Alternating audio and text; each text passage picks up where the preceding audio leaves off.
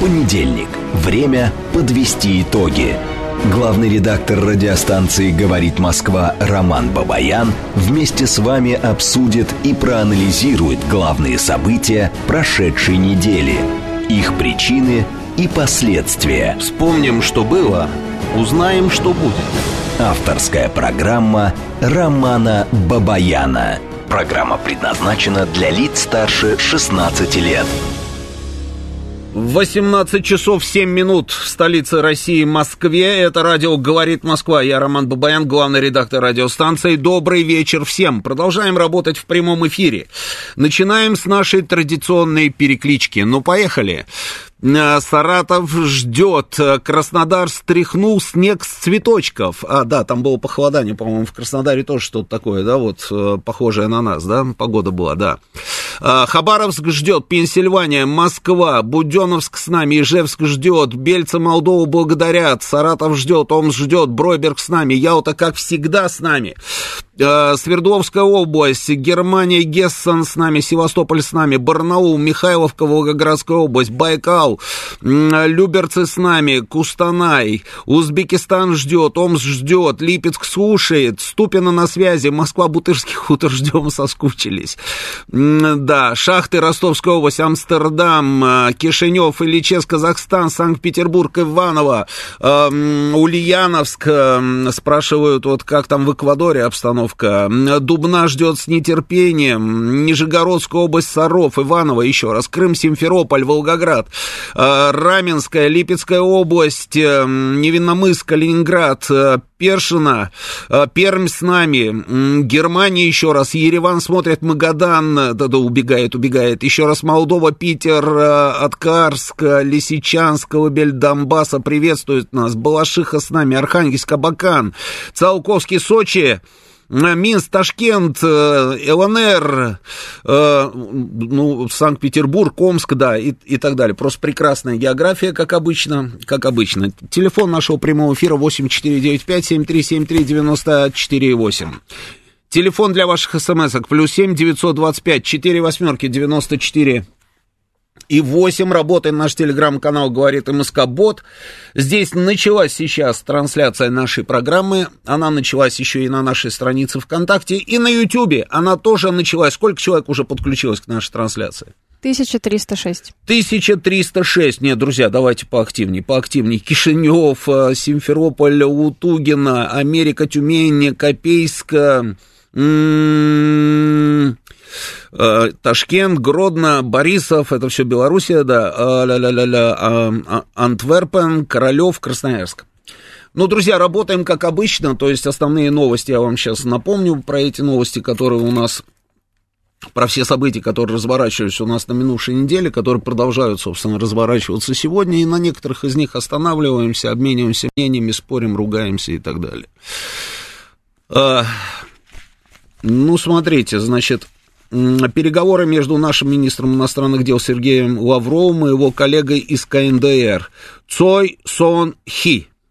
Речь идет о самом широком перечне вопросов, связанных с настоящими и будущими контактами между странами. Вот такая вот формулировка.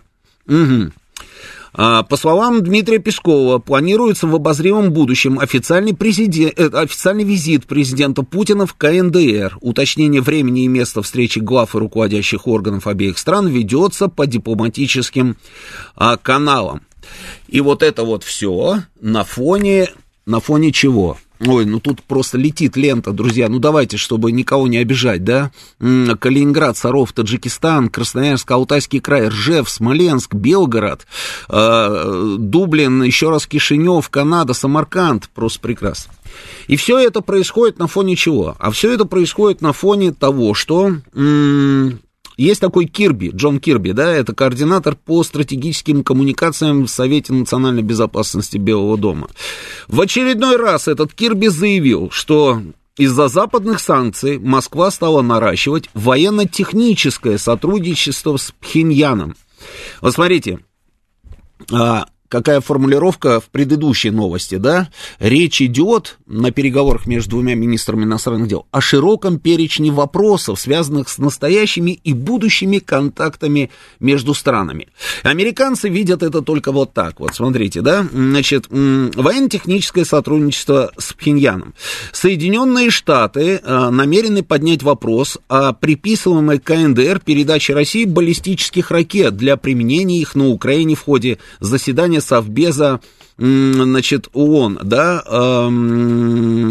Значит, э, дальше, значит, Кирби в очередной раз, значит, утверждал, что из-за западных санкций Россия стала наращивать это самое сотрудничество с Северной Кореей.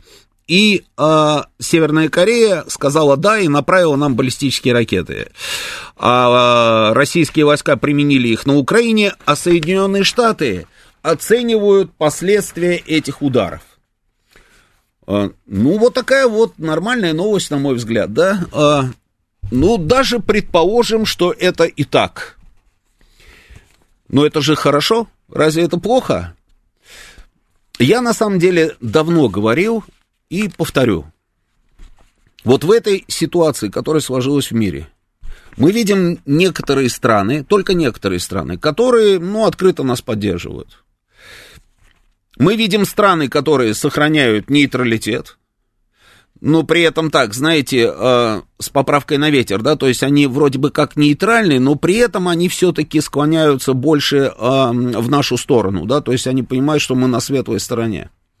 Есть страны, которые в нейтралитете, но при этом все-таки в таком, знаете, нейтралитете. Вот цикнут там в Вашингтоне, и они быстренько хопс, и нейтралитет этот сразу отменяют и занимают определенную позицию, соответственно, прозападную позицию. Но если есть страны, еще раз, которые точно на нашей стороне, ну, мне кажется, что нам уже давным-давно нужно было а, пойти вот той дорогой, по которой мы сейчас идем. Наращивать, э, наращивать контакты между странами и э, поднимать вопросы, самый, самый широкий перечень вопросов. То есть взаимодействие по всем сторонам, да. Если Иран нас поддерживает, ну это здорово, и мы знаем на самом деле, как Иран нас поддерживает. Хорошо, давайте мы тоже поможем Ирану. Если Северная Корея нас поддерживает. Ну и мы тоже давайте поддержим Северную Корею. И не надо это делать, я думаю, что ровно так и происходит. Но у нас же это происходит как? У нас это происходит но мы очень громко об этом не говорим. А вот я не уверен, что это правильно. Я считаю, что как раз об этом нужно говорить громко. Не, ну подождите, ставки сделаны, все карты на столе, все все прекрасно понимают. Ну, если вы, собственно, вот так закусились и работаете против нас, тогда мы громко заявляем, слушайте, у Ирана были там какие-то проблемы, связанные, а, там, я не знаю, с какими-то технологиями по обогащению там а, урана и так далее, и так далее, ну, давайте мы поможем. Почему мы об этом не говорим? Чего боимся? А, не распространение ядерного оружия? А, но это тоже такая, знаете, от история. Потому что для одних вот это вот нераспространение ядерного оружия работает, а для других не работает. У Израиля есть ядерное оружие? Все говорят, есть. Но при этом они почему-то не подпадают под это самое нераспространение. Ну, как-то вот здесь вот, ну, вот что-то не то, согласитесь, да? Иран, есть проблема у него? А, давайте поможем. Может быть, специалистами поможем может, еще кем-то. Ну, почему нет? Ну, вот такое время сейчас. Сейчас, как говорится, не до этих белых перчаток. Сейчас уже все вот совсем, совсем по-другому. Давайте поможем. У корейцев какие-то проблемы. А, я думаю, что Китай помогает. Ну и у Китая, знаете, как говорится, по а, этому направлению, наверное, не все технологии есть. Ну и давайте, собственно, и что? Давайте мы тоже будем помогать.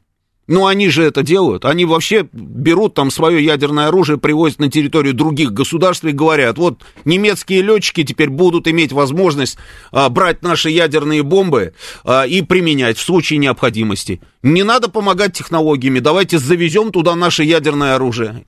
И скажем, что в случае необходимости эти ребята могут применять ядерное оружие. Ну, ровно то же самое, разве нет? Ну, почему-то мы все время вот как-то вот пытаемся быть святее Папы Римского, но ну, какая-то вот странная история, на мой взгляд. Ну, ладно, ну, ладно.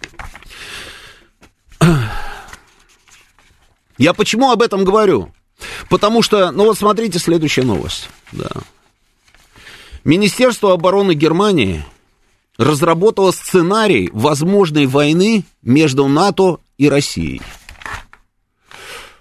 А вот у меня спрашивают, Александр, а в чем выгода говорить об этом сотрудничестве? И потом, если мы не говорим, это не значит, да это все понятно, Александр, а, что мы там не помогаем. Может быть и помогаем, а может быть и не помогаем. Я не знаю, и, вы не знаете.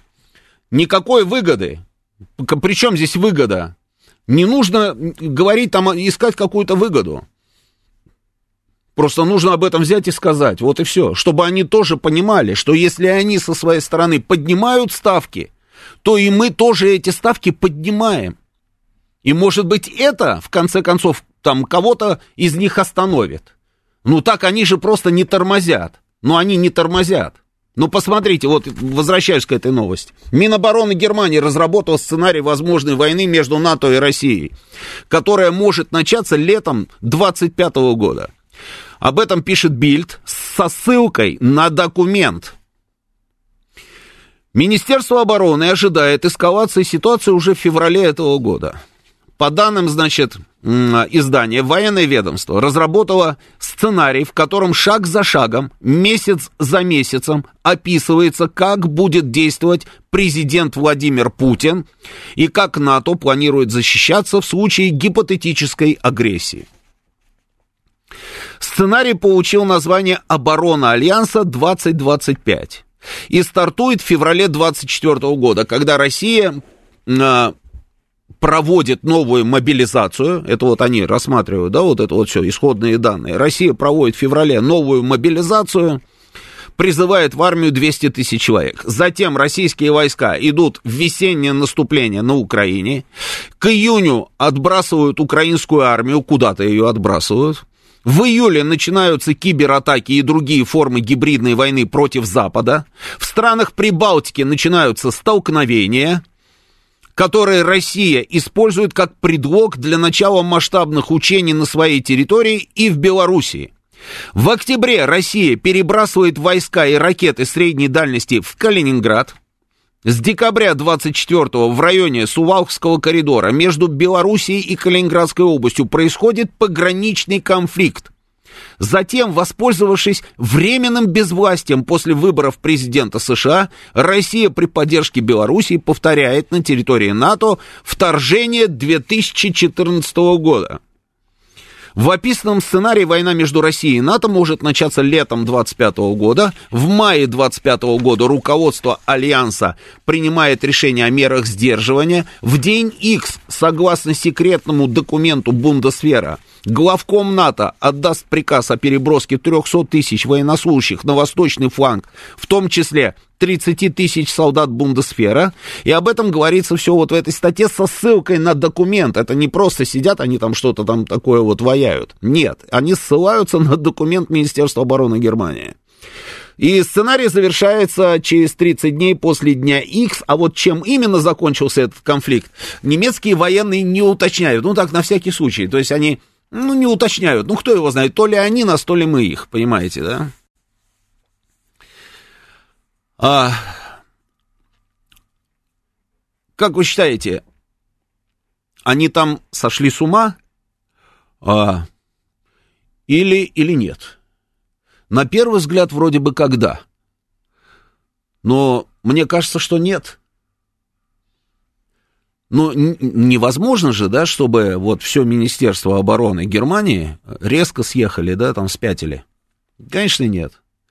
Если они об этом уже принимают документ, о чем это говорит? А если мы с вами вспоминаем еще и э, соответствующие заявления, которые мы слышали от других людей.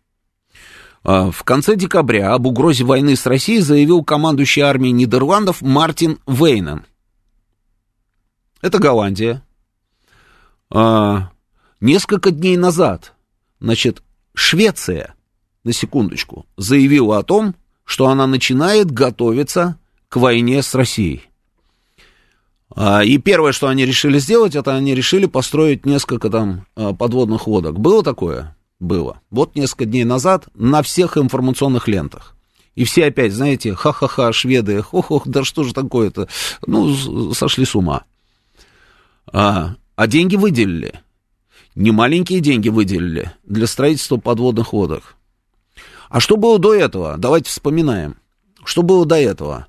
А до этого на территории Финляндии, Норвегии и Дании начали, а, Польши, эм, значит, что там, Румыния, Польша, Словакия, ну вот восточные страны, да, НАТО, они стали строить новые железнодорожные пути, маршруты для максимально быстрой переброски вооруженных сил. Куда? К российской границе. А, было это? Было это. Идем дальше. Значит, или вот тоже еще, да, сумасшедшие. Ну, к примеру, может быть сумасшедшие, а может быть нет.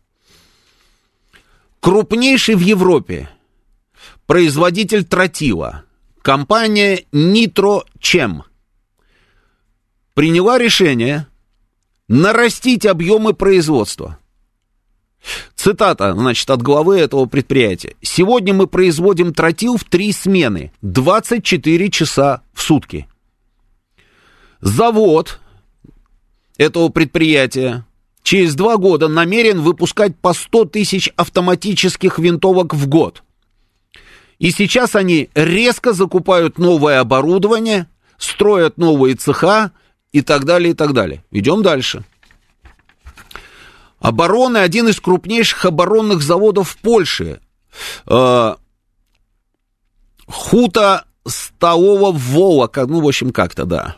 За два года намерен удвоить производство. Завод производит тяжелую артиллерию, дальнобойные самоходные гаубицы «Краб», и автоматизированные минометы. А вскоре станет еще и производить, э, э, производителем бронемашин и БМП, боевых машин пехоты. Для увеличения производства, значит, они выкупили у китайского инвестора ну, раньше вот принадлежал до этого предприятию огромный цех, потом продали китайцам, выкупили обратно. Значит, подготовили еще и новые площади под новые цеха. Инвестиции исчисляются сотнями миллионов злотых. Это что? Что мы с вами наблюдаем? Когда, понимаете, какая штука? Когда вот эти вот новости, да, вот сегодня там пролетела одна новость, ну, можно так вот ее зафиксировать, да, но при этом не отреагировать. Ну, закупают там, забрали что-то там у инвесторов, там какой-то новый цех там строят, какие-то там инвестиции, еще что-то а, там через какое-то время там еще какая-нибудь новость, да, там пролетела. Ну, хорошо, да. А потом там Бундесвер собирается перебросить и перебросил туда личный состав, да, там в страны Прибалтики. Ну, так вот, взяли и перебросили, да, так им захотелось. Ну, они потому что же все хором сошли с ума, они перебрасывают. Но когда ты начинаешь собирать все эти новости и просто копаться, как говорится, вот в информационном архиве, да, и смотреть, где и когда происходило что-то подобное, когда появлялись эти новости, то ты видишь, что на самом деле они просто семимильными шагами действительно готовятся к войне с нами. Они все сошли с ума. Мы все время вот сидим и такие, да ну не может этого быть.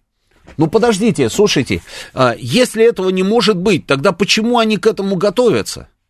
Ну вот же вопрос, да, вот какая-то же должна быть такая логика общая для всех, да? То есть мы должны руководствоваться соображениями, что, ну, этого не может быть, потому что война между Россией и НАТО подразумевает, и далее вот эта вся история там с ядерным оружием и гибелью а, планеты Земля. Ну, они же тогда тоже должны руководствоваться этой логикой. Они этого не делают. То есть они тратят миллиарды, миллиарды при тех проблемах, которые у них сегодня есть, они миллиарды тратят для того, чтобы построить новые заводы, для того, чтобы эти заводы выпускали минометы, артиллерию, БМП, винтовки и все остальное. Подводные лодки. Что происходит? Задаю я вопрос. Может быть, они не сошли с ума? Может быть, они действительно готовятся, собственно, с нами повоевать, и при этом они считают, что ядерное оружие, оно применяться не будет. Его просто, как говорится, выбедут за скобки, и на этом все закончится. Может быть так? Ну тогда как все это объяснить? У кого-нибудь есть ответ на этот вопрос? Вот он простой совершенно вопрос. И вы сами, вот я говорю, покопайтесь в интернете и посмотрите, просто вбейте в поисковик. Подготовка к войне с Россией в разных странах НАТО. И вы посмотрите, какой вал документов. А здесь, здесь немцы уже просто даже все расписали. Вот целый план. План просто, вот и все. И никого не смущает, и вообще, в принципе, даже не интересует, что мы говорим. Мы говорим, мы не хотим, мы не будем, в случае, если вдруг на нас, только тогда мы там и так далее. Они вообще вот в одно ухо влетело, в другое вылетело, они идут своей дорогой. Почему? Идем дальше. Идем дальше. Значит, какие интересные новости у нас с вами. Сейчас об этом поговорим, еще обменяемся мнениями. Дальше идут тоже новости неплохие. Значит,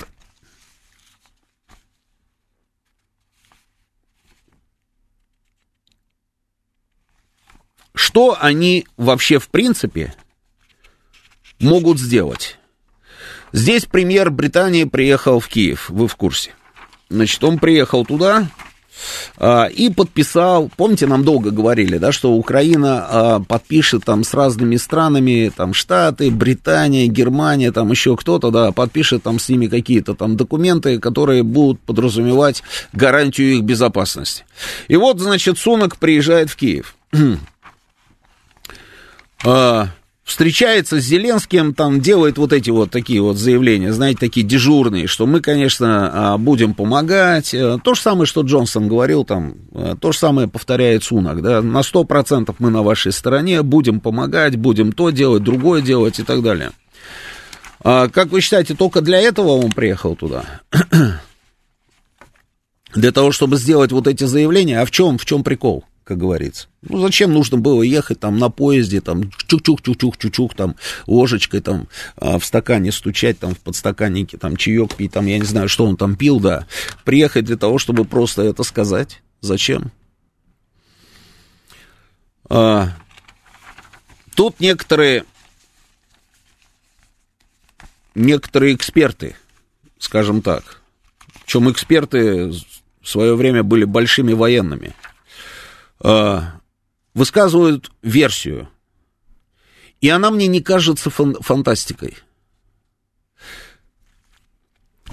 Вот что такое Британия? Вот как а, индийцы говорили, да, про них. Если утром два брата проснулись и начали друг друга убивать, это значит, что у одного из них ночевал, собственно, англичанин, да. Они же регулярно занимаются ровно этим. Они стравливают всех со всеми, они подливают, значит, масло в огонь. И чем больше, как говорится, да, вот этого вот всего а, ужаса, а, тем лучше. Если мы говорим про вот это пресловутое там российское сдерживание, если мы говорим про ослабление России и про это вот про все, и вот сейчас мы с вами наблюдаем ситуацию в зоне специальной военной операции, когда у Украины вроде бы как проблемы, про которые нам рассказывают и они, ну и мы сами об этом рассказываем, у них проблемы, да, там перечисляем определенные там а, проблемы, как говорится, и э, понимаем, что да, что да, людей не хватает, денег нет, там э, какой-то лимит там на снаряды, на все остальное, да. Что в этой ситуации можно такое хитрое придумать для того, чтобы мы оказались, ну, скажем так, а, в непростой ситуации, а если вот называть вещи своими именами, в очень сложной ситуации. Давайте продолжим после выпуска новостей. Понедельник. Время подвести итоги. Главный редактор радиостанции «Говорит Москва» Роман Бабаян вместе с вами обсудит и проанализирует главные события прошедшей недели – их причины и последствия. Вспомним, что было, узнаем, что будет. Авторская программа Романа Бабаяна. 18.37 в Москве, это радио «Говорит Москва». Продолжаем работу в прямом эфире, я Роман Бабаян. Еще раз добрый вечер всем. А, телефон прямого эфира 8495-7373-94,8. Телефон для ваших смс-ок плюс 7 925 4 восьмерки 94,8. Работает наш телеграм-канал «Говорит МСК-бот». Подписывайтесь на наш телеграм-канал. Здесь сейчас э, продолжается трансляция нашей программы. Она продолжается на нашей а, странице ВКонтакте и на Ютьюбе. На Ютьюбе сколько человек уже подключилось к трансляции нашей? 3689. Сколько? 3689. 3689. И еще активнее, друзья, давайте еще активнее. Итак, а, Сунок. Вот при всех этих вот исходных данных, да, у Украины проблемы, от России они ну, их аналитики, по крайней мере, да, в этих аналитических записках, они ожидают чего? Они ожидают, значит, прорыва линии фронта, наступления, взятия там определенных территорий, а, ну, просто катастрофа на Украине. И вот Сунок, вот он приехал. Зачем он туда приехал? Это же, а, это же Британия. Он премьер Британии. Он, он может, как говорится, вот так вот просто приехать только для того, чтобы поддержать э, морально, там, я не знаю, э, похлопать по плечу там Зеленского, да, там чаек с ним попить, там сказать, старик, мы с тобой, там, да, не падай духом, там. Или же есть какие-то вот другие моменты, как вы считаете? Мне кажется, что, э, мне кажется, что как раз вот другие моменты. И вот многие эксперты говорят о том, что нужно ожидать... Они, вернее, как говорят? Они говорят, вот есть два варианта. Выбирайте тот вариант, который, как говорится, а, больше похож на правду. Вариант номер один.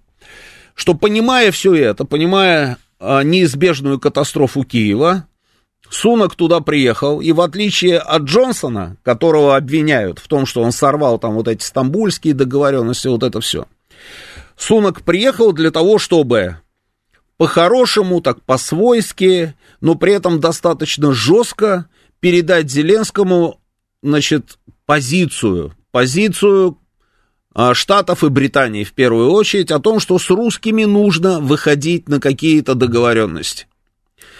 Заморозка конфликта, там, ну, еще как-то, неважно.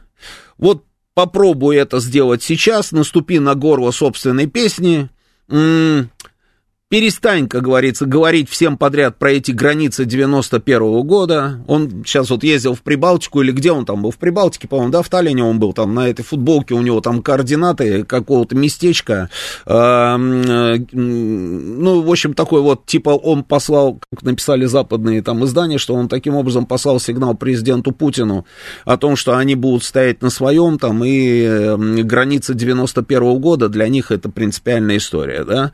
Вот откажись от всего этого и иди на заморозку этого конфликта, а дальше, старик, вот мы с тобой сейчас подпишем все эти договоренности о безопасности, это будет означать, что ты, конечно, не будешь э, в составе НАТО, но на основании двусторонних договоренностей между нами и тобой, и между Штатами, и тобой, между Германией, и тобой, там же на перегонке они там все э, собрались подписывать с ними э, аналогичные, да, эти документы. Мы легально, абсолютно, как говорится, заведем на твою территорию там столько техники, сколько нужно, но только через небольшой промежуток времени, когда у нас эта техника появится. Мы тебе завезем боеприпасы, а, и не миллион, а два миллиона боеприпасов после того, как мы их сделаем. Мы, может быть, даже и личный состав с какими-нибудь системами там супер продвинутыми заведем на твою территорию. И русские ничего сказать не смогут, и э, предъявить нам ничего не смогут, потому что мы же не, не берем тебя в НАТО. Речь идет о двусторонних договоренностях, а они там, ну что, ну в лучшем случае Медведев там в очередной раз там что-нибудь такое резкое скажет. Но это ерунда, мол, не парься, все будет хорошо. Это вот вариант номер раз. И вариант номер два, а, он приехал и сказал, ладно, хорошо, ты, ты стоишь на своем, а, денег, денег у американцев нет, американцы договориться не могут и в ближайшее время не смогут по поводу выделения денег для, а, для вас. Соответственно, в Европе тоже проблемы. Там кто-то что-то там, ну, где-то как-то наскребет, там что-то такое там тебе передаст но этого явно недостаточно, и поэтому давай мы попробуем с тобой поднять ставки. Ну, уже, как говорится, идем в банк Идем в банк Ты вот такой весь дерзкий, ты демонстрируешь, что ты готов, ну давай тогда уже, собственно, сделаем что-нибудь такое, что, что, что действительно, как говорится, приведет к резкой эскалации ситуации, когда уже даже те, которые сомневаются, не смогут остаться в стороне, и все э, впрягутся за тебя. И как вариант предлагает, допустим, Приднестровское направление. Вот как вам такая версия? ну, вот просто, просто давайте предположим, что э, они действительно что-то такое сделают на этом приднестровском направлении. Британия же хорошо от этого. Ну, слушайте, опять там русские с украинцами там начнут выяснять отношения, ха-ха-ха, да? Британия, она в стороне, просто все замечательно. Будет наблюдать, да, и цель достигнута. Все друг с другом выясняют отношения, а они, как обычно, в стороне, да, и э, ловят рыбу в мутной воде. Вы помните, в прошлом году, да, в прошлом году уже всплывала тема Приднестровья. Она всплывала, и а, Санду приезжала в Киев. Это вот девушка, которая президент а, Молдавии, да? Вот она приезжала в Киев. И была утечка, что они говорили именно про Приднестровье. И вроде бы план был такой, что а, совместная операция. Вначале, значит, какие-то там э, блокада, там экономическая, продуктовая, там еще что-то, а сделать это вообще, как говорится, ерунда полная. С одной стороны, у Приднестровья там Одесса, да, то есть Украина, с другой стороны, там уже материковая Молдавия, да, и задушить, как говорится, вообще проблем нет. Блокада, э, и потом, собственно, силовой вариант. Силовой вариант с двух сторон заходят, как говорится, и решают проблему. Главное, главное что? Главное то, что э, склады в колбасном. И, и это такие склады, это такое количество тех самых снарядов, которых не хватает Украине. Это просто бесконечное количество снарядов. Это стреляй столько, сколько хочешь, на протяжении нескольких лет, без каких-либо лимитов, и все это задарма. Бей и бей, бей и бей, и никакие деньги не нужны. Есть вариант, что, а, ну да, там русская группировка, которая, собственно, а, контролирует все это дело, да, и охраняет все эти склады вооружений. Но а, их там немного, их немного, их можно снести. Есть другой вариант, что Москва, понимая, к чему все это может привести, может нанести какие-то там ракетные удары по этим складам, да, и тогда будет вот этот самый взрыв, который накроет там огромное количество квадратных километров. И да, но можно же развернуть системы ПВО, и причем так и много систем ПВО, которые просто будут сбивать все эти ракеты. Можно попробовать это сделать, но почему нет? А могут уговорить Зеленского? Да почему нет? Я, например, вот ни секунды не сомневаюсь. У него нет сейчас другого варианта. Но смотрите, республиканцы вначале пили кровь ему, как говорится, в Америке, да? Теперь демократы. Демократы говорят, что они не готовы идти ни на какие договоренности. Да, нам нужно, чтобы э, Украине выделили деньги, говорят они. Но параллельно они говорят, но мы даже несмотря на то, что нам это нужно, мы все равно не пойдем ни на какой компромисс с этими республиканцами, если по-прежнему они увязывают, свя- собственно, помощь Украине а, с наведением порядка на нашей границе. Мы не пойдем на это, говорят они. То есть и демократы, вы понимаете, какая интересная штука? Мы когда уходили с вами на, на, на новогодние вот эти все м, праздники, ведь мы же о чем говорили, и в Америке о чем нам рассказывали? Они говорили о том, что вроде бы как, а, ну да, а, республиканцы продемонстрировали готовность к компромиссу. И мы были уверены, что сейчас вот все это дело закончится, да, Рождество, там все-все-все. И м, они договорятся. Они договорятся, где-то будет, ну, по крайней мере, Трамп, это Трамп, о, не просто так я говорю. По крайней мере, Байден, Байден об этом тоже сказал, что он готов рассмотреть вариант ужесточения там, или наведения там, порядка на границе, лишь бы получить эти деньги для Украины, да, 61 миллиард.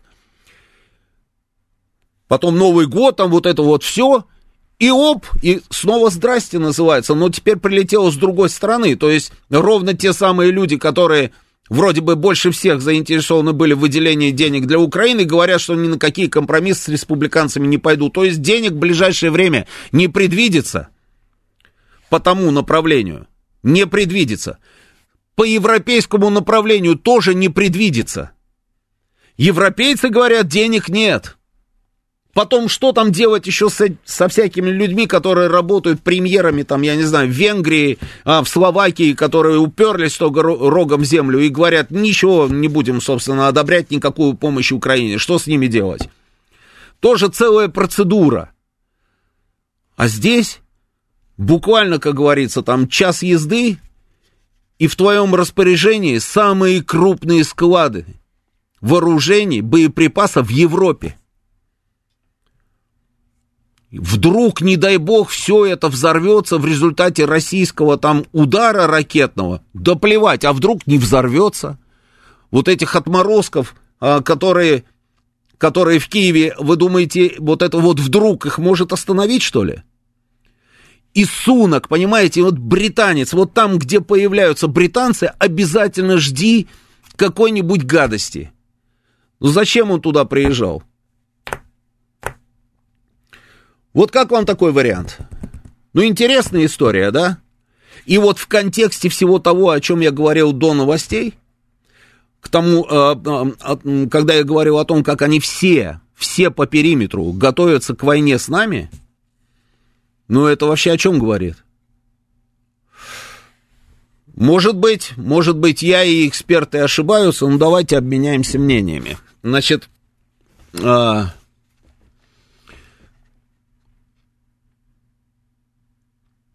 Ант-Ант, я немножко не понял сообщение. Ант-Ант пишет, я дам тебе в левый глаз, потом в печень.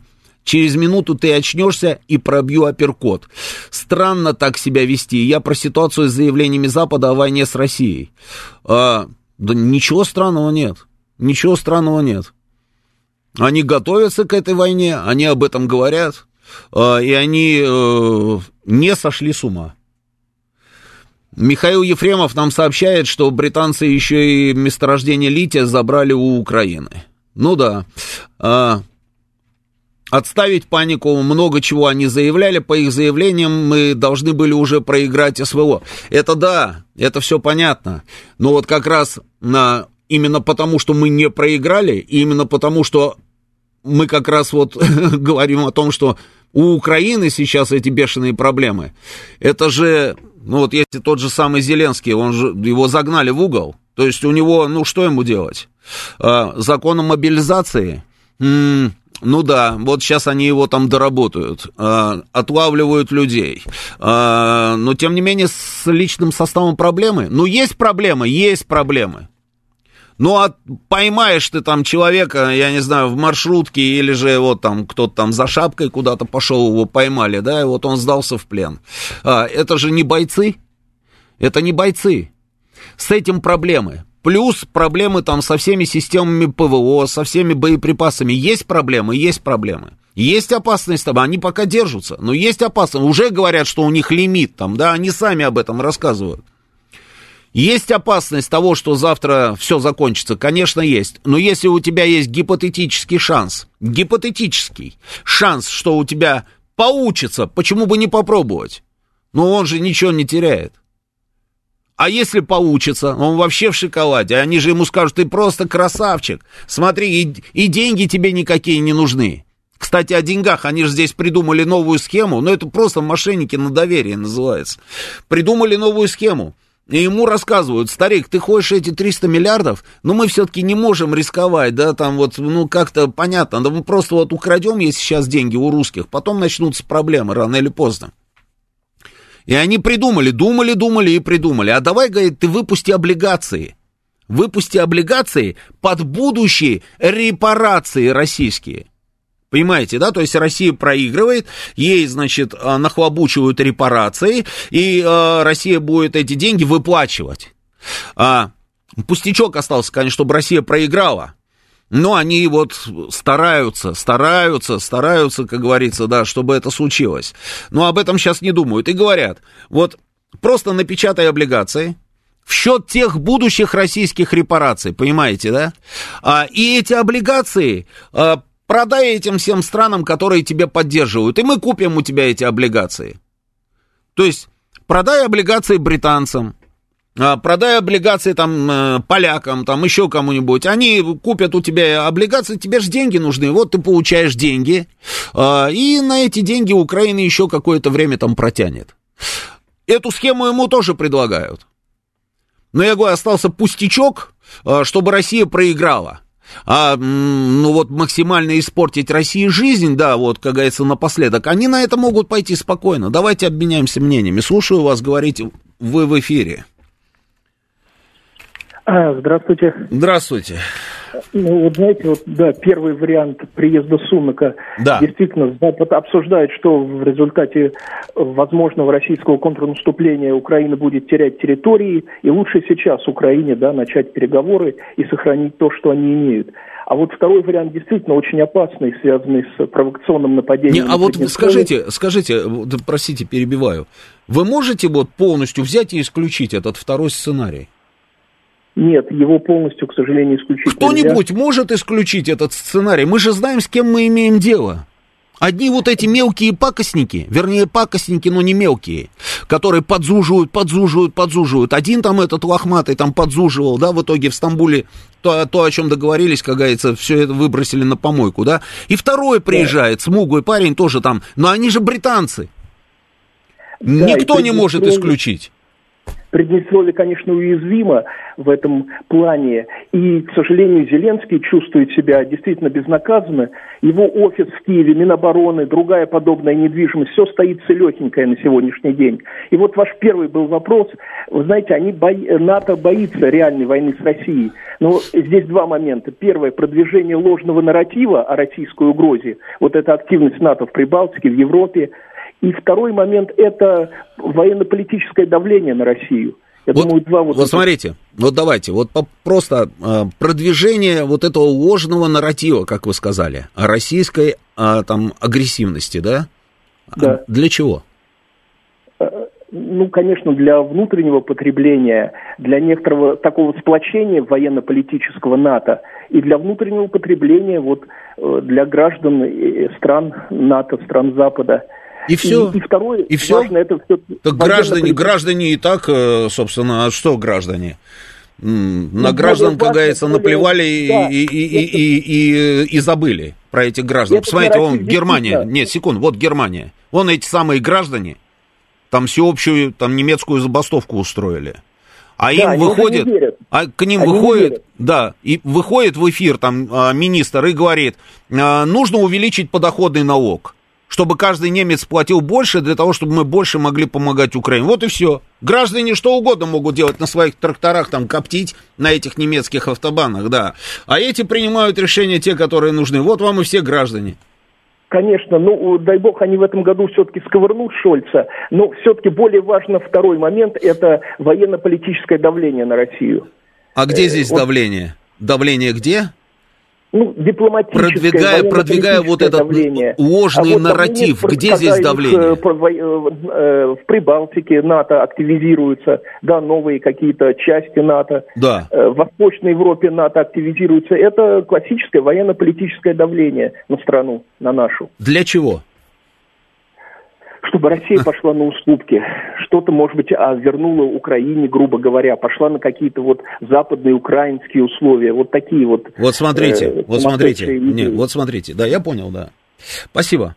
А, они могут развернуть дополнительные воинские части где-нибудь там, я не знаю, в Латвии, в Литве, а, в Финляндии, в Эстонии, там еще где-то. Они могут перебросить туда людей, а, группировки, там, оперативные штабы. То есть вот, вот все, что они могут, они сделают. Перебросят туда дополнительное количество самолетов. Отлично.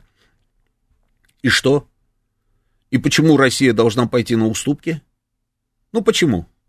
Россия не пойдет ни на какие уступки, у России есть ядерное оружие. Россия просто увеличит ракетные группировки ровно на этих же самых границах. Даже не надо, не надо этого делать. Она просто, как говорится, там э, прим, примет к сведению, что да, сейчас их там стало больше. У нас есть ядерное оружие.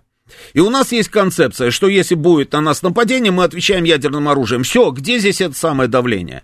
А вот если, если они расчет делают на что-то другое, вот на это вот какая-то вот странная вот эта вот история, да, что у русских есть ядерное оружие, но они его не применят, ну, этого не может быть, нам так кажется. Но они же все равно идут этой дорогой, значит, они допускают этот вариант. Слушаю вас, говорите, в эфире. А, добрый вечер, Дмитрий. Добрый. А, а почему-то мы не слышим об учениях а, на случай ответа России на размещение там авиации и ее использование в конфликте с Украиной. Да, то есть, ну, условно говоря, Россия по каким-то причинам ударила по аэродрому в Польше, имея на это как бы объективное основание, да, и mm-hmm. какая будет на это реакция. Поэтому здесь пока это, то есть, либо это будет действительно, на самом деле, нападение с стороны именно, и поводом будет наш ответ на именно вот их э, ну, расширенное участие в конфликте в Украине, либо они так делают, потому что ну, не могут так делать, не делать, потому что они менеджеры, и им надо пользоваться вот этой вот случаем для того, чтобы как, освоить свои собственные Они бюджеты. очень хорошо считают деньги. И вот. они просто, а, а так, еще, просто так деньги да. на ветер выбрасывать не будут. Если они на что-то эти деньги тратят, они рассчитывают на доход. А какой может быть доход? В результате чего? Ну, в любом случае, доход, э, России-то в любом случае на эту угрозу надо реагировать, то есть уже хотя бы даже так, они Россию все равно ослабляют, да, дополнительные расходы. Вот. А вообще, если вот там говорить о конфликте, не знаю, насколько там в качестве бреда идеи, но смотрите, э, насильная мобилизация в Украине – это вариант для Европы избавиться от беженцев. Ну, то есть они таким образом могут мобилизовать всех беженцев и отправить их насильно на войну с Россией. Они-то, конечно, могут, но не могут. А, слушайте, но вот в той же самой Германии, допустим, для того, чтобы взять хоть кого-нибудь, там я не говорю про эти сотни тысяч вот этих вот закутанных а, в желто-голубые там вот эти флаги, бродящих там по улицам немецких городов, ну просто я про Африки хоть говорю. какое-то количество людей взять и отправить на Украину, для этого там, ну это практически невозможно. Там Почему? Суде... Да потому. Потому что у них все так устроено. Судебные решения. Ну, на Украине разрешили. На Украине почему-то вдруг против Конституции это стало возможным. Почему там не будет возможным? Обосноваться как говорят в русском городе Одесса, это две большие разницы. То, что разрешили на Украине, это на Украине, а то, что в Германии, это в Германии. В Германии там человек, который сидит на пособии, там два с половиной месяца живет в Германии, убивает людей на улицах немецкого города, приезжает полиция, если она приезжает вообще в лучшем случае, и ему ничего за это не, не делают. Почему? Давайте у нас сейчас новости, продолжим после новостей. Понедельник. Время подвести итоги. Главный редактор радиостанции «Говорит Москва» Роман Бабаян вместе с вами обсудит и проанализирует главные события прошедшей недели, их причины и последствия. Вспомним, что было, узнаем, что будет.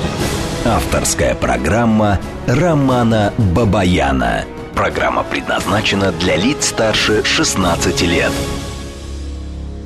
19.06 в Москве, это радио «Говорит Москва». Продолжаем работать в прямом эфире, я Роман Бабаян. Телефон прямого эфира 8495-7373-94-8. Телефон для ваших смс-ок а, плюс 7 925 4 восьмерки 94-8. Работает наш телеграм-канал «Говорит МСК-бот». Здесь продолжается трансляция нашей программы. На нашей странице ВКонтакте тоже продолжается трансляция программы. И на Ютьюбе. Сколько человек уже на Ютьюбе? 4915. 4915. Друзья, ну давайте уже, давайте уже раз, и чтобы было 6 тысяч. А, читаю ваше сообщение. А, Андрей пишет, НАТО уже воюет с Россией, применили ядерное оружие? Нет. Андрей, ну я не буду, конечно, отвечать на этот вопрос, потому что все очевидно, да. А, жалко, что вы до сих пор не поняли, на самом деле, а, всех этих нюансов. Дальше. Есть бредовая теория, пишет нам Василий, что ядерного оружия не существует. Это все вранье. Отлично, расходимся. Да.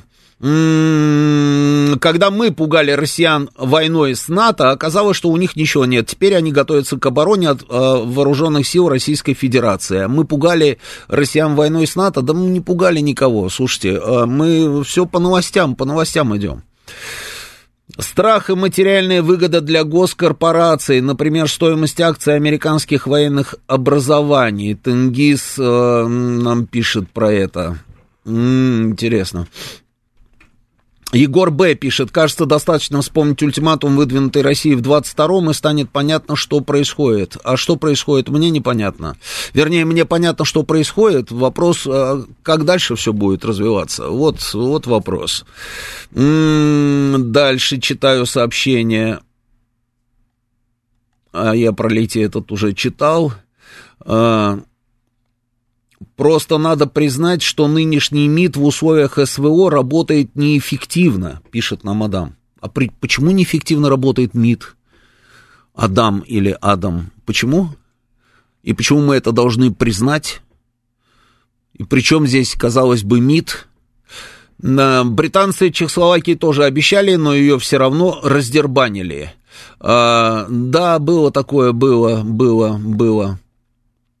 В случае нападения стратегический инвестор, а в случае нападения Украины на Приднестровье она будет считаться агрессором.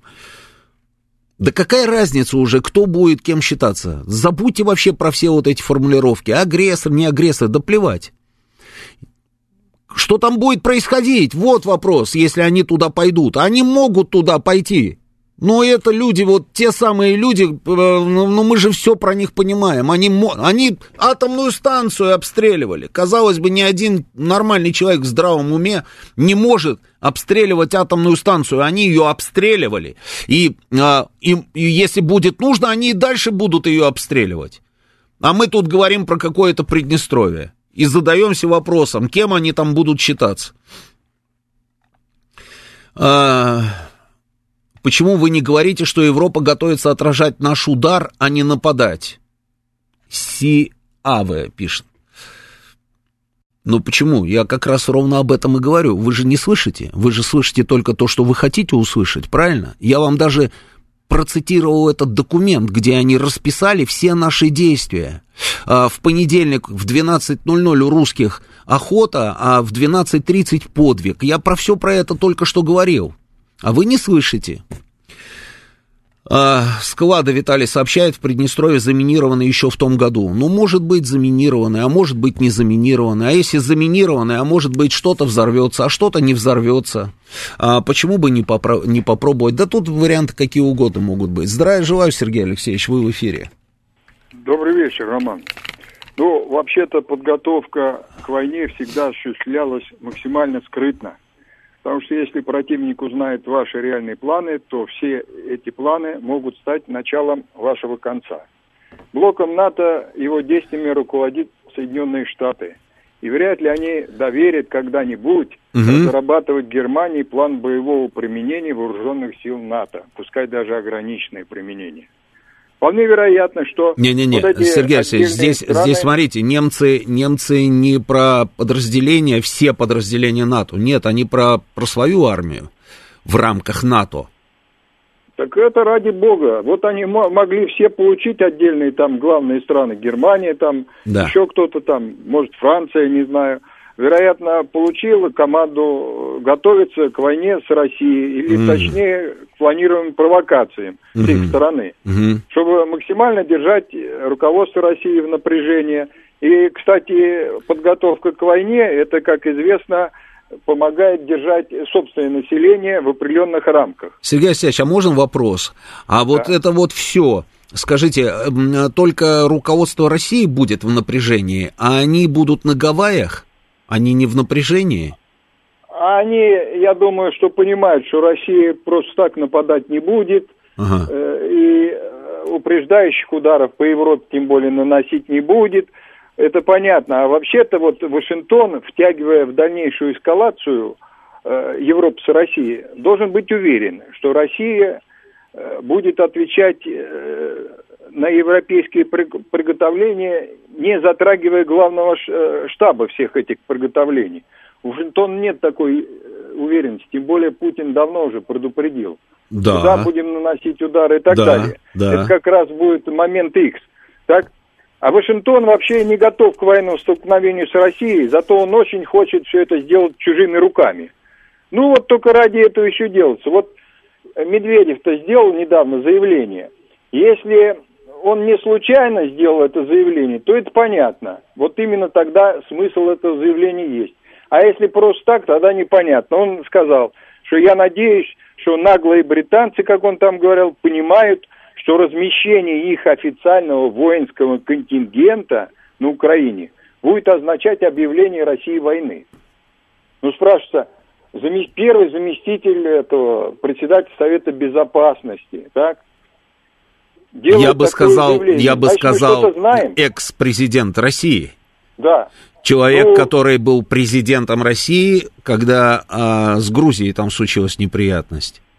Да. да. Но ведь он сделал такое заявление. Сделал, ведь не да. Просто так. Очевидно, и причем со временем совпало вот с приездом этого Сунака туда, так? А зачем он туда ну, приезжал, Сергей Алексеевич? У вас есть понимание? Ну, я думаю, он приехал с готовым решением не советоваться с каким-то Зеленским там. Ага. Он ему огласил план и не только Лондона, а и Соединенных Я Штатов понял, Америки. то есть первый вариант, да, вот из тех двух, которые мы, собственно, обсуждали, да? Ну да, первый. возможно, возможно, угу. они готовят какую-то провокацию, а не войну с Россией, готовят провокацию, в том числе к выборам президента России, это раз – угу. все совпадает по времени. Угу. Может быть, даже вплоть до того, что затащит туда какой-то воинский контингент по договоренности. Ну, я думаю, Медведев же не может просто так такие заявления делать. Он как бы посылает сигнал, ребята, что мы все знаем. Ну да, спасибо, спасибо. Спасибо, Сергей Алексеевич. Николай нам пишет, сковырнут Шольца, канцлером станет нынешний министр обороны Писториус, и неизвестно, что лучше. Соглашусь. Но на самом деле там, кого не возьмешь, они все удивительные персонажи. Соглашусь, слушаю вас, говорите вы в эфире. Добрый вечер, Роман. Добрый. Николай, Москва. Я вообще с вами согласен с первым планом. Вы знаете, мне такое ощущение, что он приезжал для того, ага. Европе, мне кажется, Америке надо пауза, решить свои проблемы, подготовиться, как бы, как вы говорите, к нападению или не нападению, экономику свою поправить, насытить э, Украину оружием, а затем потом еще, вы знаете, мне кажется, такое положение, они хотят тут подготовить сейчас 14-летних украинцев, э, их э, такого, чтобы они ненавидели Россию, чтобы вот у них был контингент, когда они там как бы мы Россию победим, кто не скачет, тот москаль. У них этих сейчас нет, они хотят вот воспитать вот эту молодежь, и натравить ее, чтобы не ловить там людей, стариков, а чтобы молодежь пошла, и вы, они затею не оставят с Россией. Они как бы хотят добить Россию до конца. И вот мне такое мнение. Ну, они много чего хотят, да, спасибо. Много чего хотят, да. А, помните, а, чтобы желания совпадали с возможностями, да? В каком это фильме было? Ну вот. Слушаю вас, говорите. Добрый вечер, Роман. Добрый. Вот я про денежки наши все переживаю. Вот mm. стоило ли вообще выковыривать из земли наши э, нефть, газ для того, чтобы пойти везти в Америку их? Вспоминаю Ясина, он говорил, что самые надежные ценные бумаги это американские. Вспоминаю Кудрина, который, говорит, разворуют. Они лучше были эти деньги потратить на больницы, дороги, никуда не вывозить. И не было бы сейчас проблем. И второй вопрос у меня такой. Угу. А страны, которые имеют огромные деньги, Китай, э, ну, золотовалютные запасы и прочее, как они вообще отнесутся к тому, что государственные денежки какая-то страна... Ну, так и отнесутся. может положить себе в карманчик. Ну, так вот, э, ровно поэтому они еще эти деньги не прикарманили. И, и дело вот, не только в Китае, да. Вывезли. Дело не только в Китае, очень многие страны, на самом деле, да, вкладывают деньги в разные бумаги, если они увидят, что, оказывается, вот так вот можно поступить там с деньгами и просто тупо их украсть с деньгами чужими, ну, конечно, вот ровно про поэтому они до сих пор и менжуются, понимаете, вот и хочется, и колется, да, ну вот пока никак. Но есть способы, видите, придумывают, придумывают, сидят там целые, я не знаю, умные разные люди и придумывают схемы, как бы вот это вот воровство прикрыть какими-то красивыми документами. А, они очень много пообещали Украине, выполнить не могут. Вот э, вместо обещанного ездят и подписывают соглашения, которые выполнять не собираются. Александр нам пишет. Ну, я не знаю, не знаю. Может быть, там они действительно там что-то выполнять не собираются. Но цель перед ними стоит. И они, конечно, вот и так, и это, ну, хотели бы, конечно, реализовать вот эту вот всю историю там, да, с уничтожением России. Это, это просто мечта, многовековая мечта. И мы это с вами знаем. Но не получается. Каждый раз у них где-то что-то вот такое вот раз и осечка, да? Слушаю вас, говорите. Роман Георгиевич, добрый вечер. Добрый, добрый. Вот по поводу складов в Приднестровье, ну, mm. а Приднестровье в целом, ну вот э, не надо повторять ошибку, которую вот Донбасс сколько не признавали, сколько России. Только уж когда перед войной непосредственно, да, накануне буквально за день там признали Донецкую и Луганскую народные республики, надо признать Приднестровье. И тогда уже будет совершенно другая ситуация. По крайней мере, нападать на э, независимое государство, признанное Россией, это уже совершенно другая история. А Нежели в чем нападать... разница? Разница в чем? Большая разница в, в статусе, чем? так сказать. Знаете, Россия может уже ответить совершенно по-другому. Ну как? На, ну как, как вот с Донбассом, понимаете, поперли какой-нибудь Донбасс, вот сейчас имеют то, что имеют. Ну мы туда понимаете? как попадем с вами? Ну как? Через Молдавию, на самолетах. То есть вот так вот все просто взяли и полетели. Ну, почему? Ну, действительно, да. Идет же газ туда, правильно? Ну да, взяли и полетели. вот. Молекула демократии. Ну, понятно. Спасибо, спасибо. Ну, к сожалению, вот так вот просто, конечно, не получится. А, ведь они же это тоже прекрасно понимают, да, что, а, ну, может быть, русские возьмут и полетят, да, но они, а, а что будем делать, если собьют самолет, допустим, там с нашими ребятами, ну, вот Ил-76, допустим, взяли, сбили, что будем делать? Значит, будем просто э, стирать с лица земли там Кишинев, да, или что, или, ну, короче, в общем, еще, собственно, и на молдавском направлении, да, с вами э, начнем боевые действия. Они, может быть, на это и рассчитывают. Может быть, на это и рассчитывают. На самом деле, с Приднестровьем тяжелая история. И мы же сколько с вами говорим, да, что одна из задач там СВО, да, это и сухопутный коридор, чтобы никто там ничего там сбить не мог, да, сухопутный коридор. Для этого сухопутного коридора нужно еще кое-что взять и освободить на территории а, Украины там и так далее. Ну, в общем, непросто, непросто. Но от этих вот а, товарищей, вообще, когда они в связке, там и британец, и украинец, ожидать любой гадости надо, это сто процентов. Читаю так, это э, Роман, вы сами не раз подмечали, что мы никак не, отмеч... не отвечаем британцам и американцам на провокации, с чего сейчас они должны действовать с оглядкой на нас. Про высказывание Медведева вообще лучше не вспоминать. Ну почему, Алекс? Вы знаете, а если бы они э, действительно были бы уверены в нашей беззубости, о чем вы говорите, да, и в наших пустых заявлениях, да, вот на это же вы намекаете, то я думаю, что они действовали бы значительно более нагло и агрессивно. И то, что они этого не делают, они понимают, что несмотря, а, может быть, на какую-то вот эту вот нашу иногда кажущуюся а, мягкость или же даже бесхребетность, все равно лучше не рисковать. Потому что точно ответят эти русские. А если эти русские ответят, то нам всем кирдык. Они это знают. Но попробовать могут в расчете, что, может быть, не применим вот эту вот страшную историю под названием ядерное оружие. Так, у нас даже на строительстве космодрома умудрились своровать. Э, ну да, умудрились своровать. Ну и что? Да на Украине тоже вот этим себя и успокаиваем. И в Германии, и, и в Британии, и везде. Вот где есть возможность украсть, обязательно найдутся люди, которые украдут. Слушаю вас, говорите вы в эфире. Добрый день, Роман. Добрый. Дмитрий Москва. Да. А, знаете, беспокоит такая вещь. Где-то вот за полгода до СВО а, Запад говорил, что вот Россия нападет, нападет, нападет. Да-да-да. Да. Да, но мы сами все с вами, так сказать, э, говорили, и здесь вот тоже вот в вашей студии там множество. Ну, что это ерунда? Ну, какое нападение? Но, тем не менее, поставили нас перед такими обстоятельствами, что, наверное, уже молчать было нельзя. И вот сейчас, где-то уже 3-4 месяца, мы слышим с вами новую эту мантру, что Россия дальше пойдет, Россия дальше на пойдет. Прибалтику, на Прибалтику, на Прибалтику. Да. И вот это вот беспокоит вещь, потому что я не верю, что они там тупые, я тоже. Нет, это, это какая-то такая разработка, это часть плана, часть провокационного плана огромного. Да. Это очень сильно напрягает. Вот. И у меня к вам один коротенький вопрос. Как вы считаете, почему мы до сих пор продолжаем штатам уран поставлять и даже в какой-то степени гордимся что сообщения такие возникают, вот, там на столько процентов увеличилось. Я спрашивал, ну, я спрашивал об этом. Ответ очень простой. Э, может удовлетворить, а может не удовлетворить. Что мы можем, конечно, прекратить поставки урана. Э, соответственно, мы потеряем серьезные деньги. Серьезные. Э, и уран это не та история, которую они не смогут заместить.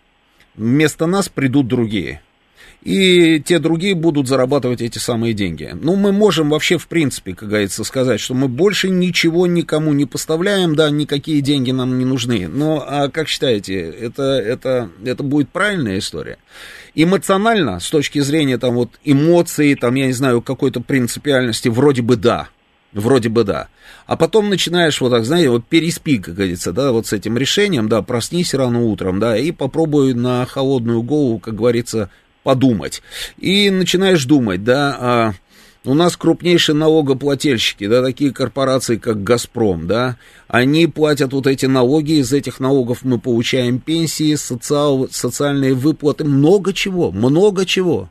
А, и, ну и не только это я первое, что мне пришло в голову там про «Газпром», много вот этих вот всевозможных Понятно. там разных корпораций, да. Если мы не будем это получать, ну и что, что, что, как говорится, мы будем в восторге, как вы думаете? Но ну вопрос, так вот по-честному, да. Вопрос в чем? Э, да, мы тоже рвали волосы на голове, что мы теперь не будем поставлять э, Западу нефть, э, газ. Но ведь нашли же выходы. Сейчас с удовольствием ее кушают э, азиатские регионы. Пусть со дисконтами, пусть со скидками, но как-то мы нашли какие-то замещения.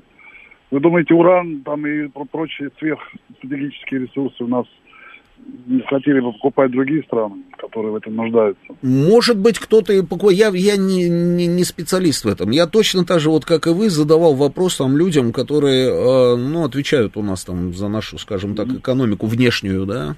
Вот ответ был такой, что можем отказаться.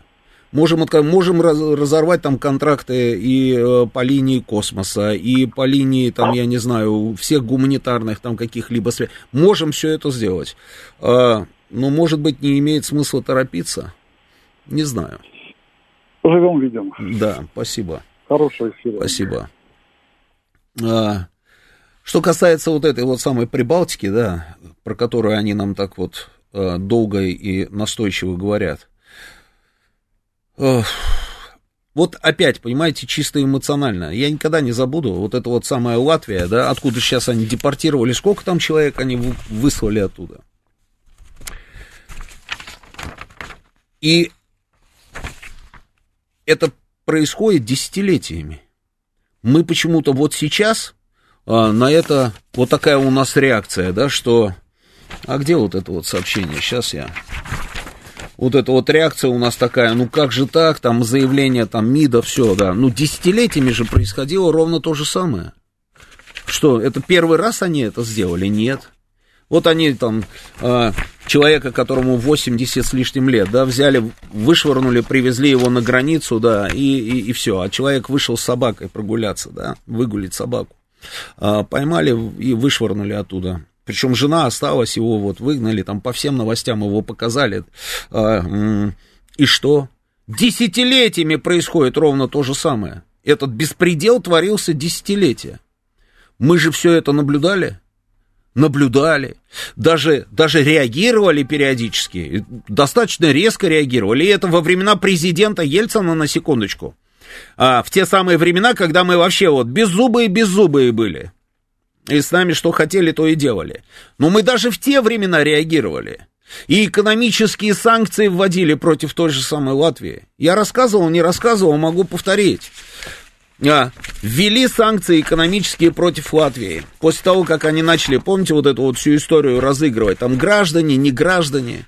Они же с первого дня существования своего, вот эта вторая Латвийская республика, Латышская, Латвийская, как там правильно, а, республика, они вот музей там красных латышских стрелков тут же, знаете, там а, переделали в музей оккупации. Это вообще, в принципе, вот как одна, как одна такая вот, как трафарет такой, да, вот нужно вот здесь нарисовать, на территории Латвии, там нарисуем, да, вот здесь вот нарисуем, здесь нарисуем, везде одно и то же. Человек приходит в ЖЭК, Ему говорят, дайте паспорт, справку какую-нибудь получить. Он дает паспорт, они такие, о, знаете, вы на основании латышского закона признаетесь человеком незаконно, нелегально оказавшимся на территории Латвии. И, и поэтому вы получаете вот такой штамп. Хлобысь и такой кругленький штампик ставят в паспорт. Был второй вариант штампа. А, поставим вам вот этот штамп. Раз, и такой квадратненький штамп ставят. Один штамп означал, что ты незаконно проник на территорию Латвии а, и подлежишь немедленной депортации, а другой штамп означал, что ты незаконно находишься на территории проник, а, но можешь находиться на территории Латвии. И вдруг мы с удивлением обнаружили, что все русскоязычное население, которое живет на территории Латвии, это все, оказывается, вот с этими самыми, люди с этими паспортами, с этими штампами. Тех людей, которые подлежали немедленной депортации, полиция приходила домой. Сегодня вот 2024 год они депортацию, да, устроили, и мы вот так вот отреагировали. Так это было, я говорю, начиная с 91 года продолжалось ровно все то же самое делалось. Приходит полиция, берет человека и говорит, все, вперед, значит, и везут его на вокзал, сажают в вагоны. Там тоже полицейские, и эти полицейские, значит, забитые до, до, до упора, там все эти вагоны, они сопровождают эти, этих людей до а, границы Латвии, и все бежи их всех вот так вот вышли. Это населенный пункт Псковск, Псковской области, первый населенный пункт российский, а, м, наша территория. И там раз этих людей вот так вышвыривают все, Человек не понимает, он там родился, он там жил, он там, как говорится, а, в детский сад ходил, учился в школе, в институте, женился, родил там детей, все, оказался э, нелегалом чтобы каким-то образом выскочить из-под этого удара, люди шли там, выстаивали очереди в наше посольство, чтобы получить российский паспорт. И наши там Ельцин придумал тогда, да, что давайте раздадим российские паспорта. А люди получили эти российские паспорта, вздохнули с облегчением. А знаете, какая очередь стояла? Там парк перед нашим посольством, прям вот весь парк в несколько колец, вот так, вот, вот так, вот с номерками на руках, как в лучшие времена, знаете, там за колбасой. А потом к ним приходили и говорили, о, ваши документы. Они раз так с гордостью наш паспорт, они, о, криваш, кривас, это вот российский паспорт, да, российский паспорт. О, а где ваша виза? Они говорят, какая виза, я же всю жизнь здесь живу. Нет, нет, нет, если вы гражданин России, у вас должна быть виза, виза нет, депортация. И все, и точно так же вышвыривали людей. Сейчас у нас новости, продолжим через несколько минут. Понедельник. Время подвести итоги. Главный редактор радиостанции «Говорит Москва» Роман Бабаян вместе с вами обсудит и проанализирует главные события прошедшей недели, их причины и последствия. Вспомним, что было, узнаем, что будет. Авторская программа Романа Бабаяна. 19.37 в Москве. Это радио «Говорит Москва». Я Роман Бабаян. Продолжаем работать в прямом эфире. Телефон прямого эфира 8495-7373-94,8. Телефон для ваших смс-ок. Плюс 7 925 4 восьмерки 94,8. Работает наш телеграм-канал, говорит МСК Бот. Здесь продолжается трансляция нашей программы. А, Вконтакте на нашей странице тоже продолжается трансляция. И на Ютьюбе. Сколько человек на Ютьюбе у нас сейчас? 5088. 5088. Хорошо. А, читаю ваши сообщения. Строгинский спрашивает у нас, а почему граждане недружественных стран до сих пор сотни тысяч живут в РФ, Молдавия в частности. А Молдавия у нас разве в списке недружественных? Да и потом, мне кажется, что... Э, ну, те, которые живут у нас, это, наверное, все-таки э, наши люди, нет? Это те, которые за нас. И что касается Молдавии, там вообще вот, знаете, такая парадоксальная на самом деле ситуация. С кем не поговоришь, я, правда, давно там уже был, да, но тем не менее, с кем не поговоришь, они все, все за сближение с Россией. А власти идут своей дорогой.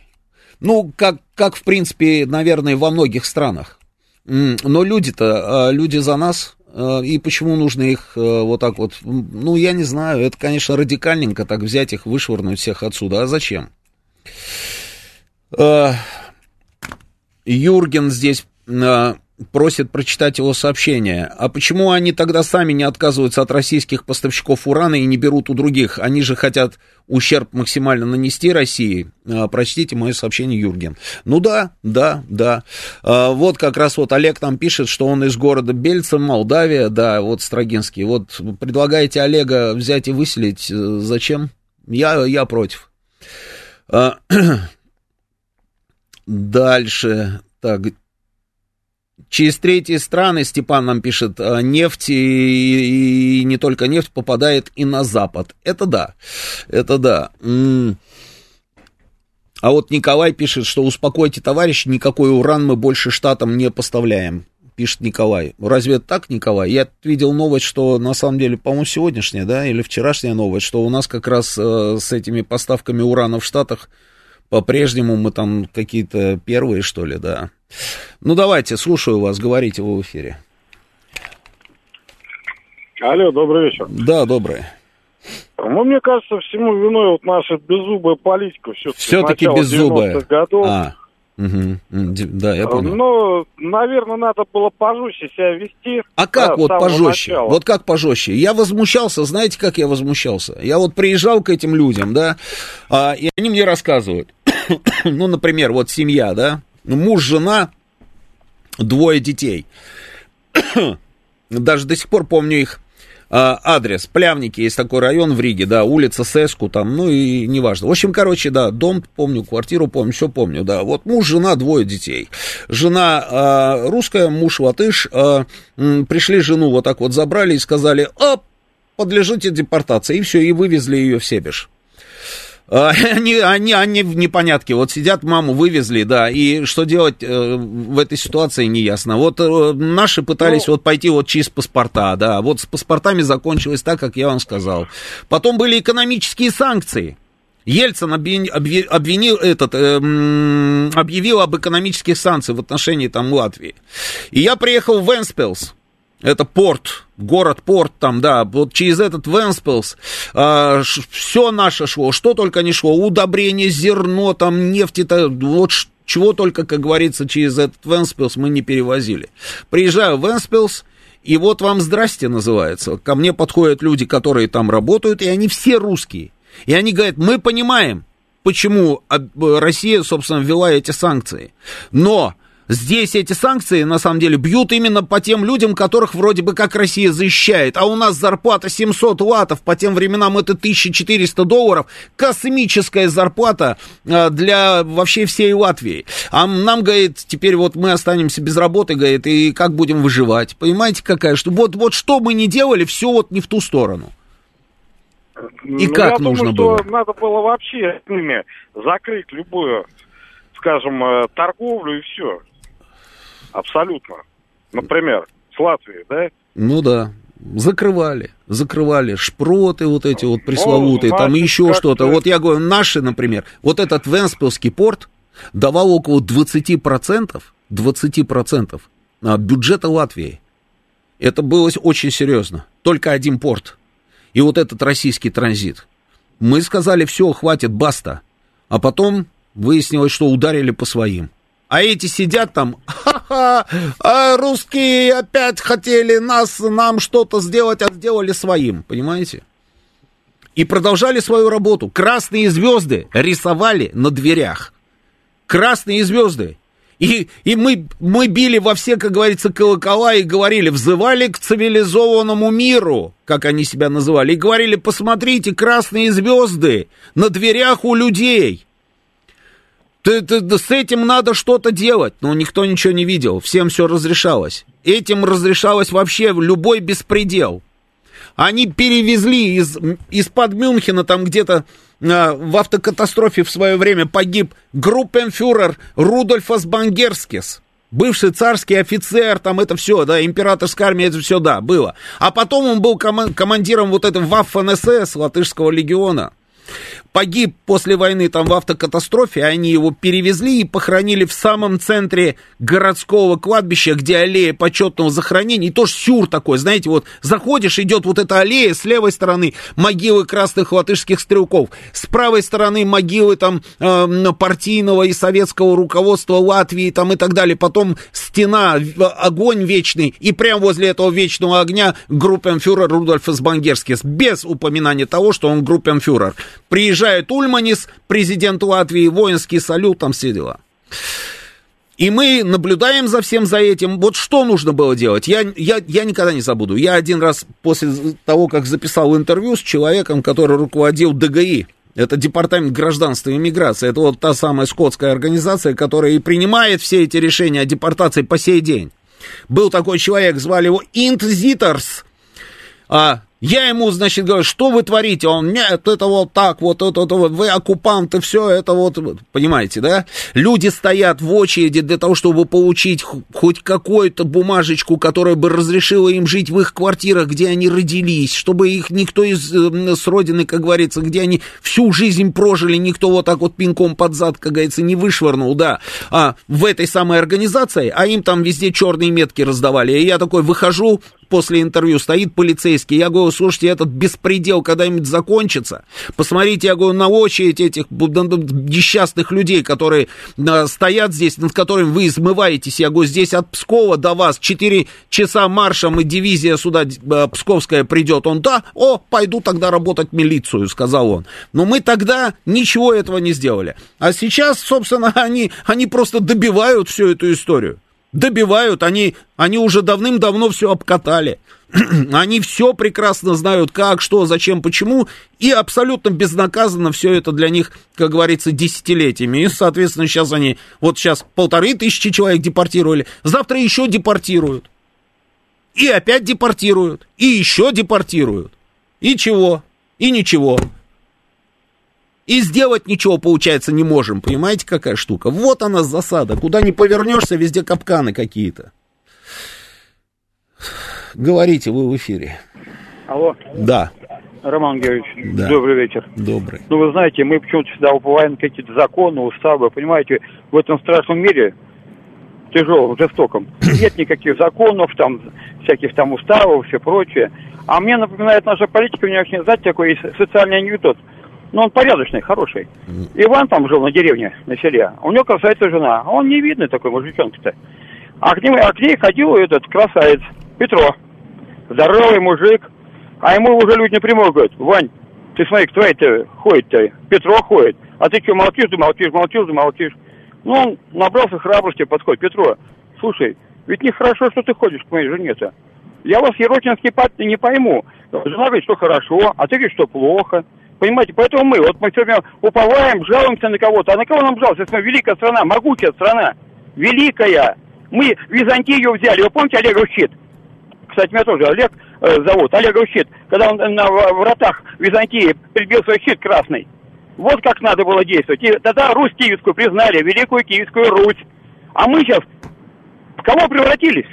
А вы помните, а помните, потом прошли века, прошли века, а, и мы да. снова подошли к воротам а, Константинополя или Царьграда. Да. да.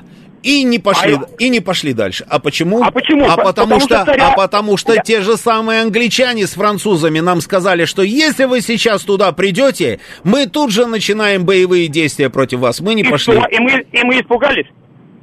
А просто царя Николая II арестовали. Мы уже стояли по всем. Мы взяли Боизунд, Эзерун взяли, помните? Помню, помню. Эту, Первую мировую. Очень а хорошо потом, помню. Генерал а Юденич, царя, очень хорошо а, помню, да. А потом царя арестовали на станции «Дно». И расстреляли всю семью жестоко, цинично. И, кстати, по-дьявольски сделали это. Спасибо. Вы знаете, кто это... Да, Спасибо. понимаете, в чем Спасибо. дело. Вот. Спасибо. Слушаю вас, говорите, вы в эфире.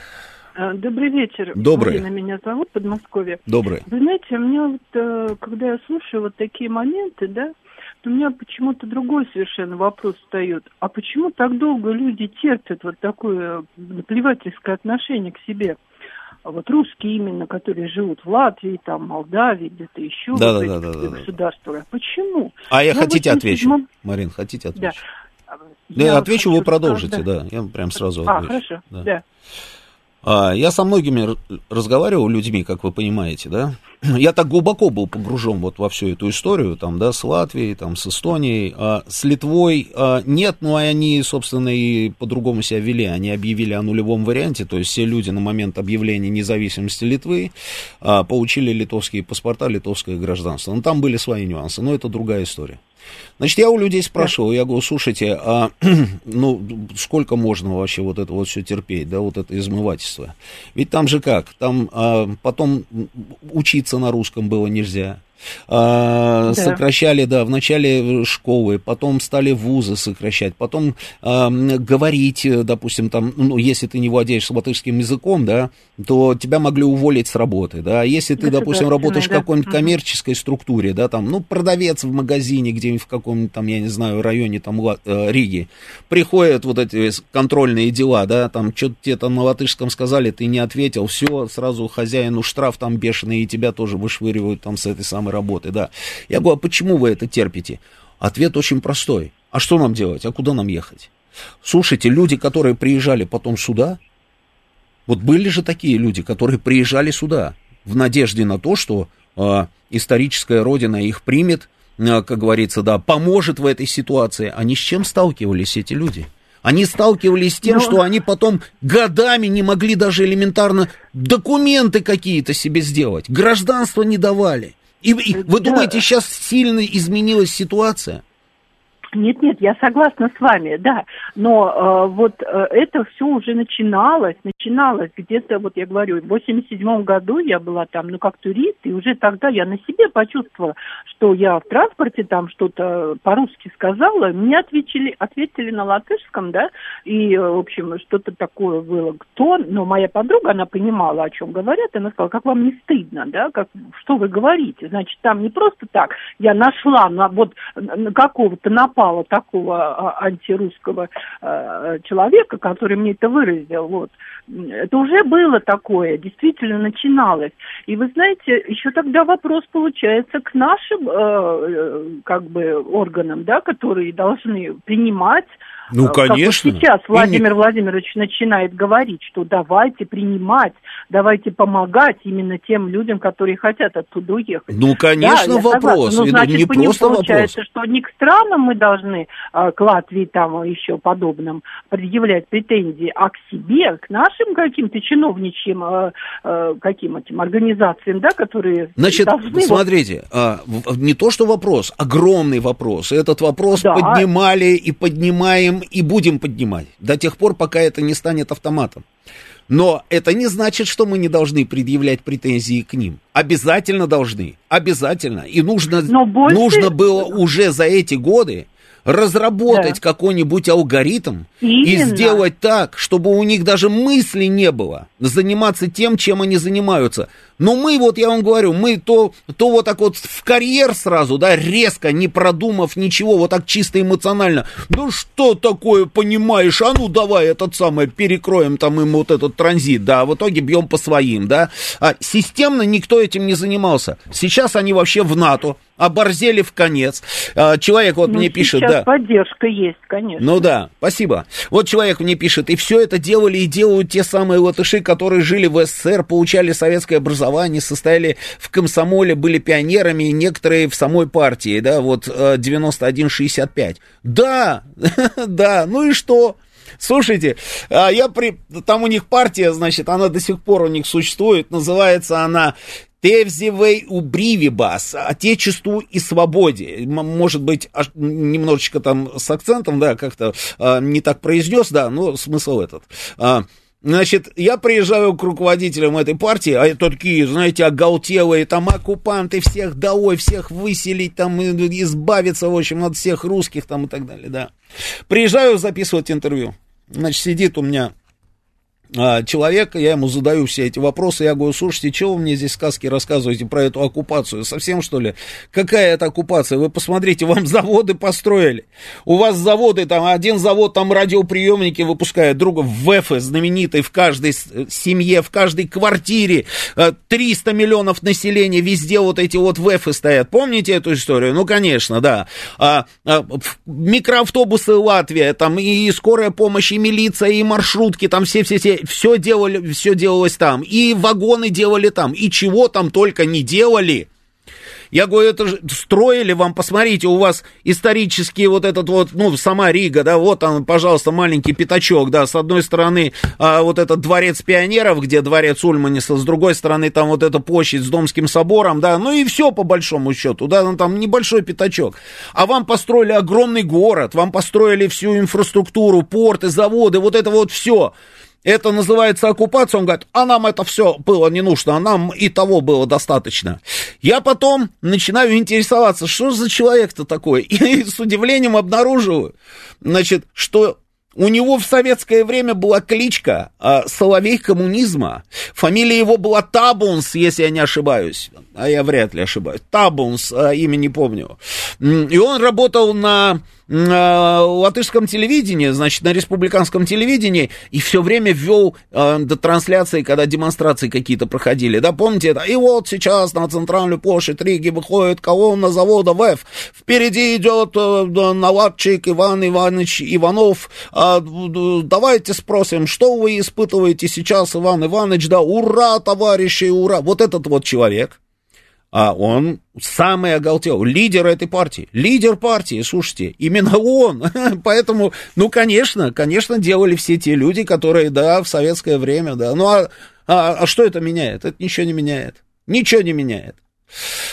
А вот человек спрашивает, 1867. Логично ли, что машины на номерах с украинским флагом катаются по Москве? Ведь это флаг вражеского государства. В новых субъектов уже давно выдают новые номера, и тем, кто в этих авто, хорошо получить номер с флагом РФ или убыть на ту сторону ЛБС. Я соглашусь. Я много раз об этом говорю и продолжаю говорить. Что, что здесь делают эти вообще машины? Что здесь делают машины с украинским номером? Мы в курсе вообще, кто эти люди, которые сюда заехали на украинских номерах, чем они дышат? Мы в курсе, где эти люди сейчас живут? А мы в курсе вообще, чем они занимаются? А может быть, они выслеживают кого-то? А может быть, они кого-то планируют убить? А может быть, они дроны запускают откуда-нибудь? Мы что-нибудь про этих людей знаем? Ничего не знаем. И не отслеживаем. И заезжают, и ездят, и что хотят, и творят. Это правда, да, совершенно верно. И представить что-нибудь подобное ровно наоборот невозможно. Здесь соглашусь. Давайте, друзья, а, пять минут еще, да, я так буквально еще соображениями по поводу того, что у нас происходит, поделюсь с вами, по поводу того, что у нас происходит на Ближнем Востоке. А, я имею в виду а, последователей Хусейна Аль-Хуси. Вы видите, уже который день продолжаются американские удары. Мы с вами общались, я включался в отбой Георгию Бабаяну, когда а, все только началось, когда они первый раз ударили, да, по Йемену. И, и я говорил, что не все так просто. Но я сказал, что Йемен не остановится. И Йемен не останавливается. Сто дней прошло с того самого момента, как началась операция а, Израиля в секторе Газа, 24 с лишним тысячи человек убито, при этом нет никакого результата. С Хамас Израиль справиться не, не смог. Ну, это факт медицинский, не смог. Есть только героические заявления Нетаньяху. Но при этом ничего с Хамас они сделать не могут. Хамас продолжает действовать. 24 тысячи неповин, ни в чем не, как говорится, мирного населения, ни в чем не повинных людей было убито. Среди них огромное количество там детей появилась еще одна точка. И эта точка, это еще тоже не конец. Потому что хуситы, хуситы это не государство, хуситы это группировка. Но самое главное, хуситы это иранские прокси. За ними стоит Иран. За хуситами стоит Иран. А как должна выглядеть победа над хуситами? Возобновление вот этого вот э, судоходства в Красном море, оно не возобновляется и оно не возобновится, потому что хуситы продолжали и будут продолжать обстреливать суда. торговля остановилась. Израильский только порт Эйлат потерял 85% своего оборота. Израиль несет убытки. А, уже говорят поставщики там всевозможнейших, как говорится, вещей, которые везли через Бабель-Мандебский пролив, говорят о том, что они сейчас пойдут другим маршрутом. И этот маршрут, на секундочку, через мыс Доброй Надежды, это Африка. Вы представляете себе вот этот вот кружочек, да, такой? А, это все приведет к чему? Это приведет к тому, что будут нести убытки и дальше. Все игроки, которые вокруг, и не только вокруг, это мировая экономика. Как должна выглядеть победа над хуситами? Как вы собираетесь победить группировку? И это не просто группировка, это, а, это, это, это, это фанаты. Это фанатики, это люди, которые... Ведь хуситы появились после того, как их лидера убили. Они тогда объединились вот в эту самую силу, которая взяла под контроль большую часть страны. Причем англичане там тоже сыграли свою роль. Ведь англичане устроили там, помните, как это Аденская, Аденская война, что ли, да, это называлось? Ну, могу ошибаться, но смысл в этом. А, это они там опять стравили всех, как говорится, друг с другом. Они там контролировали определенное количество территории в свое время. И хуситы взяли большую часть территории, но не всю не всю. Саудовская Аравия ничего не смогла сделать с хуситами, хотя богаче в миллион раз и сильнее в миллион раз, но ничего не смогли с ними сделать. Это очень упертые, идейно, у них есть идея.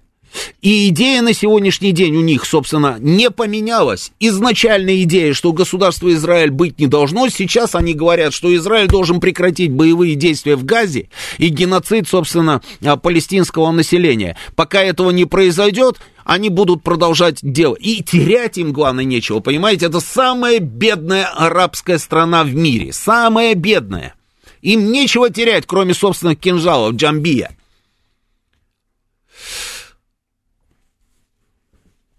Еще один очаг напряжения в этом регионе мира. И этот конфликт, на самом деле, касается интересов, ну, всех подряд. Саудовской Аравии, Египта, потому что Египет контролирует Суэцкий канал и брал деньги за все проходы через Суэцкий канал, а именно Суэцкий канал соединяет Средиземное море с Красным. То есть касается Египта, касается Объединенных Эмиратов, касается, да всех подряд касается. Касается Китая, потому что именно китайская компания, самая крупная компания по перевозке контейнеров, перестала вести эти самые контейнеры. Китая касается, России тоже касается, пока только со знаком плюс, потому что если сейчас вот там будет продолжение всего этого, обязательно, неминуемо, она и так уже растет, цена на нефть, она еще больше вырастет. Нам это выгодно? Да, нам это выгодно. Но это все чревато. Это чревато тем, что и так взрывоопасный регион мира может вообще разорваться. А все начиналось с чего? А все начиналось с героических заявлений премьер-министра Израиля, что они сейчас раз-два и, как говорится, закроют вопрос с сектором газа. Вот так вот. То есть еще все впереди, продолжение следует. Сейчас у нас будут новости, самый интересный выпуск новостей. Потом два Георгия вам все расскажут про футбол, обязательно вам расскажут про Реал с Барселоной.